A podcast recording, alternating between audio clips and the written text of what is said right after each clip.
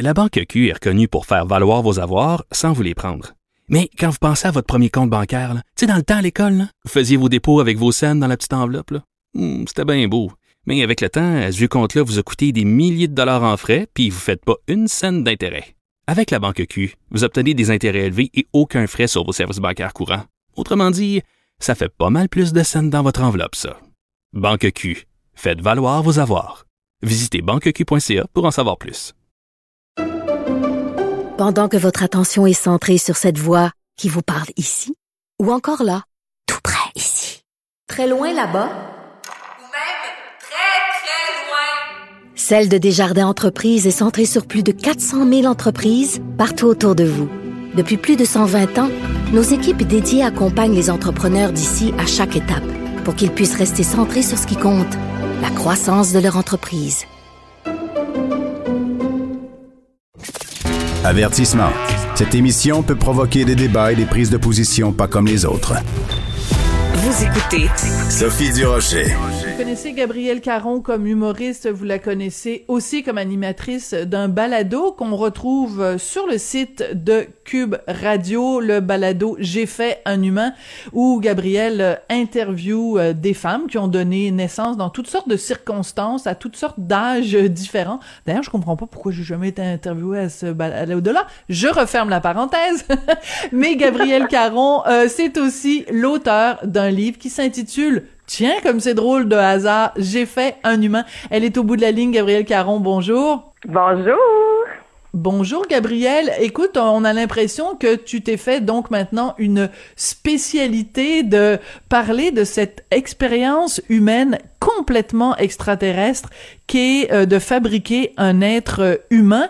Donc, à quand les t-shirts j'ai fait un humain, à quand les tasses à café j'ai fait un humain, à quand les euh, les smoothies j'ai fait un humain? Je sais pas, est-ce que ça va être une une PME j'ai fait un humain, Gabrielle Caron? Ben, je vise l'empire, en fait. Donc, Pierre Carl n'a qu'à bien se tenir. Alors, écoute, j'ai lu euh, le livre. Écoute, c'est absolument euh, charmant parce que tu nous racontes donc la fois où toi, les deux fois où toi tu as fait euh, un humain.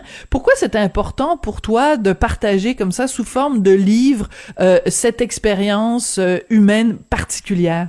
Mais ben, en fait, c'est que, tu sais, dans le balado, comme tu l'as mentionné, on, on parle vraiment d'accouchement. On se concentre vraiment sur ce moment qui est excessivement fort et excessivement varié selon les mamans. Mais être un parent, être une mère, ça commence pas quand on accouche. Ça commence bien, bien, bien, bien, bien avant. J'ai envie de dire que la maternité commence à partir du moment où on se sent prête et où on a le goût de tomber enceinte. Donc, j'avais vraiment envie de parler du parcours Hmm. parce qu'il y a plein d'étapes, il y a plein de moments importants. Puis aussi en balado, tu sais, on a une trentaine de minutes. Des fois, on peut étirer ça jusqu'à 45. Mais moi, j'aime ça parler. Dans un dans un livre, je sentais que je pouvais vraiment là prendre mon temps, faire des parenthèses, des fois expliquer la genèse de telle telle idée, tel sentiment. Donc, dans un livre, on peut vraiment respirer et vraiment parler, parler, parler, parler et tout raconter sans rien cacher. Absolument. Et quand j'ai fait la liste des choses que tu fais au tout début, j'aurais dû également mentionner que tu es chroniqueuse à l'émission de ma collègue Geneviève Petersen. Geneviève Petersen que tu as aussi interviewé dans le balado où elle raconte son, accouchement. Donc, tout est dans tout. Écoute, euh, comme tu es humoriste, évidemment, il y a beaucoup d'humour dans ton livre. Euh, un truc qui m'a beaucoup, beaucoup fait rire parce que je peux tellement, et je pense que toutes les femmes qui nous écoutent, qui ont déjà donné naissance à un être humain, vont comprendre.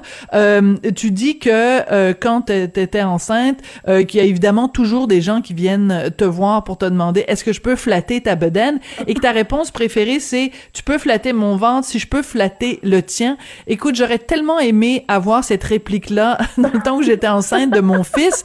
Euh, L'humour, c'est une bonne façon de désamorcer parfois euh, des situations euh, qui peuvent être désagréables ou qui peuvent être malaisantes quand on est en, quand on a un enfant.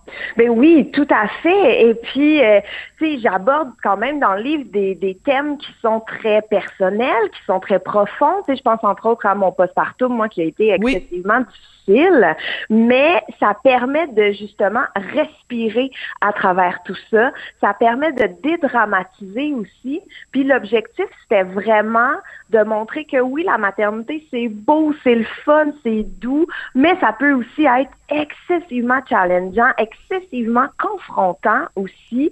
Donc, c'est vraiment, je pense que l'humour vient rattacher tous ces petits éléments-là ensemble et nous permettre justement de passer à travers peut-être les moments un peu plus difficiles. Oui, il y a une phrase que je retiens euh, de, de ton livre, c'est euh, un conseil que quelqu'un t'a donné, ça tient en quelques mots, ce n'est pas grave. Je pense qu'on devrait faire inscrire ça euh, dans les maternités, en fait, on devrait faire inscrire ça dans, dans plusieurs endroits dans notre société. C'est pas grave si ton chum, il revient à la maison puis il a pas la bonne sorte de couche, d'essayer de dédramatiser tout ça. Est-ce que tu trouves qu'en général, comme comme comme maman, on a tendance à être un peu trop, euh, on a de la difficulté à lâcher prise? Ben oui, c'est sûr. Puis surtout avec un premier enfant. Tu sais, moi j'ai deux garçons. Puis je te dirais que mon premier, là, je m'étais mis beaucoup de pression. J'avais besoin que tout fonctionne, toutes tu sais, les techniques de DME, puis la propreté. Puis tu sais, j'avais vraiment, je voulais que tout marche selon les livres, selon l'idée que je m'en étais fait. Mais quand arrive un deuxième, t'as comme compris que hey, un, enfant, là, un bébé, ça se contrôle pas vraiment. Faut comme t'embarques avec lui, puis vous travaillez en équipe, il faut que tu apprennes à le connaître aussi parce que ça reste un petit bébé qu'on connaît pas, tu sais. Donc c'est vraiment le, le lâcher prise, je pense que c'est le meilleur ami de toute maman et de tout parent J'ai une amie qui disait ton premier enfant est en porcelaine, ton deuxième est en caoutchouc et je trouve que l'image est très belle parce que c'est comme de dire c'est Julie Snyder qui qui, qui disait ça. Euh, et euh, donc euh, elle, elle, disait ben c'est ça le premier enfant tu le traites comme si c'était une petite tasse en porcelaine tu y fais toute attention. Puis le deuxième enfant c'est comme il est, il est fait en caoutchouc tu peux le, le pogner puis t'as as moins peur de le casser si si tu fais pas la bonne affaire. Et je trouve que ça décrit bien en effet. Moi, je sais pas, j'ai pas eu de deuxième enfant. Euh, mais euh, donc parlons de l'accouchement. Parce que moi j'ai adoré être enceinte. Les neuf mois j'ai adoré ça. J'ai détesté euh, l'accouchement et j'ai adoré la seconde où l'enfant paraît et à partir de là c'est un bonheur sans nom. Mais j'ai adoré avant j'ai adoré après mais j'ai vraiment pas aimé pendant. Toi c'est une expérience complètement différente eh bien là, moi j'ai plein de questions à te poser, Sophie. Tu n'auras pas le choix de venir à mon balado, hein? C'est une invitation officielle que je te fais là. t'es pas obligé, t'es pas obligé. mais non, mais j'ai plein de questions pour toi. Mais effectivement, moi, ça a été l'inverse. La grossesse a quand même bien été. Euh, le postpartum a été excessivement difficile. Puis j'en parle dans mon livre aussi. Là, ça a été oh, des semaines et des semaines, pour pas dire des mois, euh, excessivement durs. Mais l'accouchement comme tel, moi, je referais ça demain matin, sans problème. J'ai tout aimé. OK, moi, je suis sans mots. C'est comme quelle partie d'être écartelé puis de, de déchirer puis de se faire recoudre? Je veux dire, vraiment là, excuse-moi de donner des détails comme ça, mais enfin bon, bref. Écoute, chacune chacune son son son expérience, mais euh, mais c'est ça qui est intéressant aussi, c'est qu'il n'y a pas deux. Je vais faire un, euh, euh, j'ai paraphrasé Jean Lapointe qui disait il y a pas deux chansons pareilles là, mais il y a pas deux accouchements pareils. Il y a pas deux. Puis même la même femme qui t'accouche, ma mère a accouché cinq fois, il y a pas un enfant qui s'est présenté de la même façon, là. Ben non, c'est ça. Puis c'est ça que j'aime aussi du balado, c'est que, tu sais, je peux avoir cinq histoires de femmes qui ont toutes accouché à l'hôpital dans leur trentaine en prenant l'épidurale, mais il n'y a aucune histoire qui va se passer de la même façon, même si la prémisse, même si le lieu est identique, parce que, ben, des fois, on va se rappeler un certain détail, des fois, euh, ça s'est pas passé comme on voulait, des fois, c'est incroyable. Les histoires d'accouchement, là, je trouve que c'est vraiment une boîte de puis je trouve ça le fun aussi d'entendre des femmes en parler. Tu sais, je trouve mhm. que ça devient très, euh, j'ai juste le mot empowering en tête avec mon terrible accent anglais, mais tu sais, il y a vraiment, il y a quelque chose de super puissant. Là. Oui, c'est ben c'est pour ça c'est pour ça que le titre est très fort. J'ai fait un humain. Puis c'est pas tu sais on n'est pas là en train de se péter les bretelles, mais il reste quand même que c'est c'est c'est l'expérience la plus euh, t'es comme un dieu tu, crées un être humain. C'est quand même, c'est capoté. Il n'y a pas d'autre mot. Et euh, moi, c'est ce moment-là, la, la, la, la demi-seconde où l'enfant n'est pas là, l'enfant est là.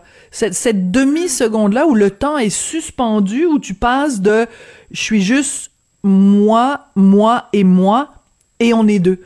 En fait, on est trois euh, avec le papa. Mais c'est inoubliable, vraiment. Là, c'est euh, c'est des moments extraordinaires. Écoute, euh, dans la dans la section euh, rigolote, je veux pas vendre tous les punchs de ton livre, mais quand même, il faut faut donner le goût aux gens aussi de sortir puis d'aller l'acheter. Donc euh, quand tu fais ta première euh, échographie, tu es, une très bonne journaliste parce que tu poses la question à la technicienne en, échographie, tu lui demandes euh, c'est quoi la chose la plus euh, bizarre qui vous soit arrivée? Alors je te laisse raconter ce qu'elle t'a répondu. Ben oui, en fait, euh, la, la, chose la plus bizarre qu'elle a, qu'elle a vécue, et elle m'a dit que c'était pas arrivé une seule fois là, dans sa carrière, c'est arrivé à quelques reprises. Un papa qui, lors de l'échographie, réalise qu'il n'est pas le papa de l'enfant qui est là parce que, bon, par exemple, si bébé doit naître à telle date, on remonte de neuf mois. Oups, j'étais pas là il y a neuf mois à telle date. Donc, ça donne des merveilleuses scènes. Oui, c'est ça. Entre futurs parents. Comment ça, le bébé a été conçu en janvier? J'ai passé trois mois dans le Grand Nord. Euh, je travaillais à la Bay James au mois de janvier. J'étais pas là. Qu'est-ce que c'est ça, cette affaire-là?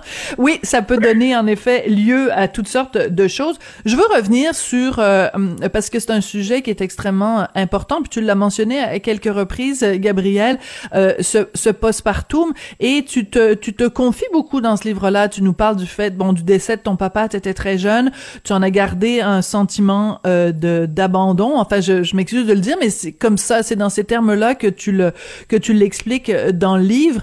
Euh, quand on quand on tombe enceinte, quand on quand on quand on devient euh, parent, ça nous confronte aussi à tout notre relation avec nos propres parents, notre relation avec même nos frères et nos sœurs, ça vient remuer énormément d'émotions. Ah oui, tellement, là, tellement, tellement. Moi, ça m'a, c'est remonté, ça m'a pris par surprise, en fait, toute la relation que j'ai avec ma mère, qui est une des plus belles relations, et vraiment, c'est ma mère, c'est ma confidente, c'est euh, c'est mon point d'ancrage. Là, c'est vraiment à elle que je me réfère en permanence. À ce jour, j'ai encore les larmes aux yeux quand je la vois avec mes enfants, quand je la vois passer du bon temps avec eux. Tu sais, c'est vraiment une figure excessivement importante dans ma vie. Et mon père, bon, qui est décédé quand j'étais quand j'étais préadolescente, quand j'avais 11 ans, ben ça, ça allait des séquelles et j'ai fait hmm. énormément de thérapie. Là. Moi, je pensais que, tu sais, j'avais accepté, puis que j'avais compris, puis que j'avais appris à cohabiter avec ma douleur. mais c'était réglé. Enceinte, oui, exact. Mais en étant enceinte, tu sais, en là, là, quand c'est moi qui va prendre le rôle de parent, ben inévitablement, il y a plein de questionnements qui sont remontés, il y a plein d'anciennes peurs qui sont remontées aussi. Hmm. Et ça, ça m'a vraiment euh, déstabilisée. Puis on s'attend pas à ça, là. On parle pas de ça d'un cours prénataux, là. Ça se peut que vos traumatismes d'enfance s'en reviennent, tu sais. Donc, il faut vraiment être à l'écoute de soi, je pense. C'est pas dans le petit livre du gouvernement, comment il s'appelle encore? Euh? Ah, de bien mieux vivre avec mon enfant de zéro voilà. Oui, il y a, bien des sections de différentes couleurs, mais euh, le bout, euh, vous allez euh, pleurer toutes les larmes de votre corps en vous en, pensant à la façon dont vos parents vous ont élevé. Ça, c'est pas écrit dans le dans le dans le mieux vivre. Gabriel, je vais finir avec une une une dernière question. Pourquoi les gens devraient acheter ton livre? Oh, mais parce qu'il est tellement beau, il est tellement doux, il fait du bien. Mais vraiment, tu sais, c'est un livre, là, j'aime l'appeler mon troisième bébé, en fait. Ah, c'est bien dit. Euh, oui, mais c'est vraiment, là, j'ai eu énormément de plaisir à l'écrire, mais je pense aussi qu'en le lisant, il va faire du bien. Que vous soyez enceinte, que vous ayez eu des enfants, que vous en ayez pas, et que vous questionner à savoir si vous en voulez, c'est vraiment la maternité de façon sincère. Il n'y a pas de bon ou de méchant, il n'y a pas d'endroit où je fais culpabiliser personne. C'est vraiment juste une belle histoire, honnête, sincère, puis c'est doux, puis c'est beau, puis ça se donne bien dans un shower. oh, c'est bien dit, ça, c'est bien dit. Puis écoute, euh, avant là, dans l'ancien temps, euh, on avait tout un réseau de femmes autour de nous. Il y avait les tantes, les cousines, on était tous, euh, tout le monde vivait ensemble, quasiment collés les uns sur les autres. puis on avait justement une une tante ou une cousine ou une, une nièce qui nous parlait de ce que c'était accoucher.